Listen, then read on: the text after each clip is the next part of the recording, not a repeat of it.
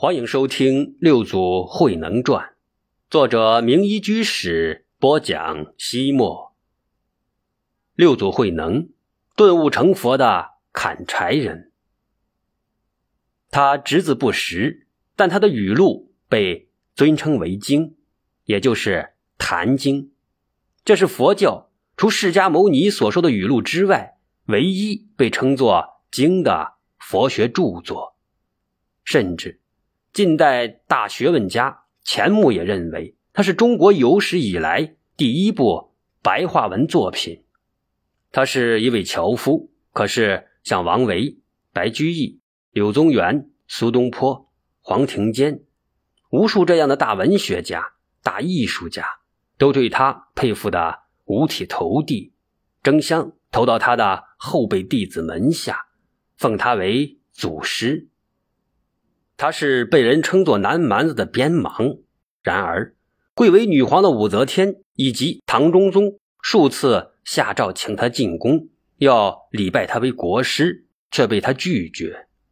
他仅仅在寺院做了八个月的苦力，却一跃成为禅宗第六代祖师。千百年来，他的思想不仅影响着中国社会，还传播到世界上很多的国家。他。就是慧能，慧能是唐代著名的佛教改革者，中国禅宗实际上的创始人，我国历史上屈指可数的伟大思想家。他出身贫寒，目不识丁，却在二十四岁以行者之身成就佛道，遭人追杀，被迫隐姓埋名十五年。是他将达摩撒下的禅的种子培育成了参天大树，并使之。蔚然成林，是他实现了印度佛教的中国化，玄学佛教生活化，贵族佛教平民化，都市佛教山林化，义理佛教实用化。是他对传统佛教进行了重大的改革，高扬顿悟成佛的大旗，风行草偃，不但是禅宗其他流派尽归其宗，而且他所创立的禅法。几乎成了汉传佛教的代名词。所谓中国佛教，其特质在禅。其后，禅宗百花齐放，争奇斗艳，大师辈出，五家七宗相继建立，开创了光耀千秋的辉煌局面。他慧能，其历史影响之广大，思想之深邃，可与孔孟。相媲美，堪与老庄互比肩。白居易对禅心空灵不理解，心中污浊不可有，清净念头也不能留存吗？行善寺为宽禅师对他说：“金屑虽贵，入目成意。”有人问庐山归宗寺的道全禅师：“什么是禅？”他回答道：“待到雪消后。”自然春到来。康熙皇帝指着桅帆叠影、游路相继的长江问道：“这条江上有多少条船？”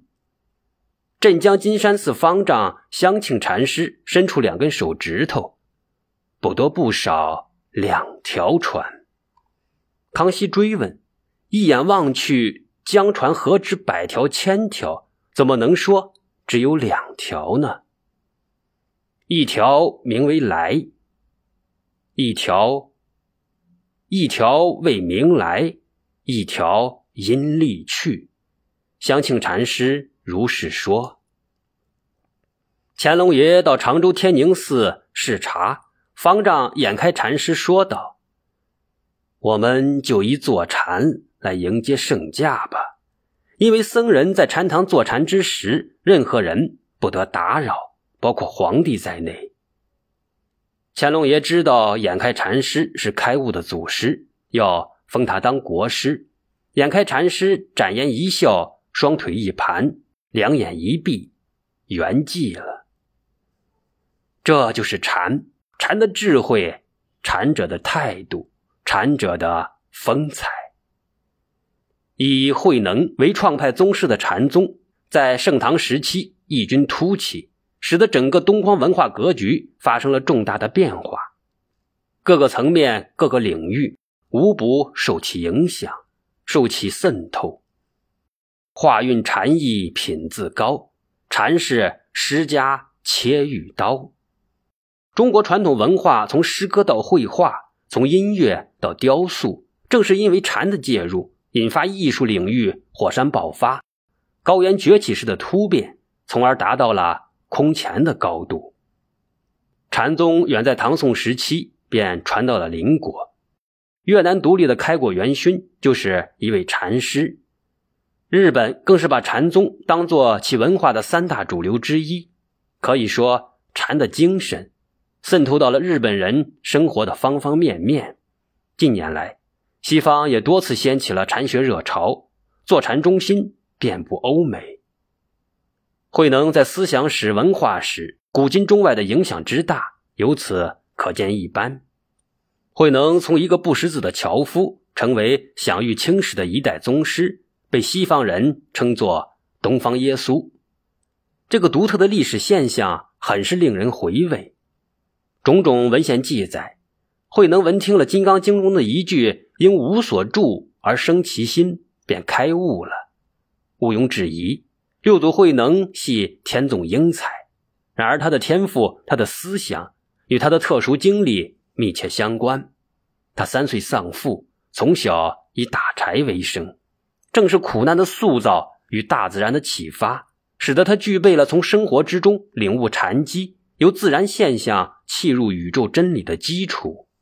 因此，本传记透过神秘的宗教氛围，从一个活灵活现、有血有肉的人的角度来描述慧能的形象，并从中探索出慧能独特的禅学渊源。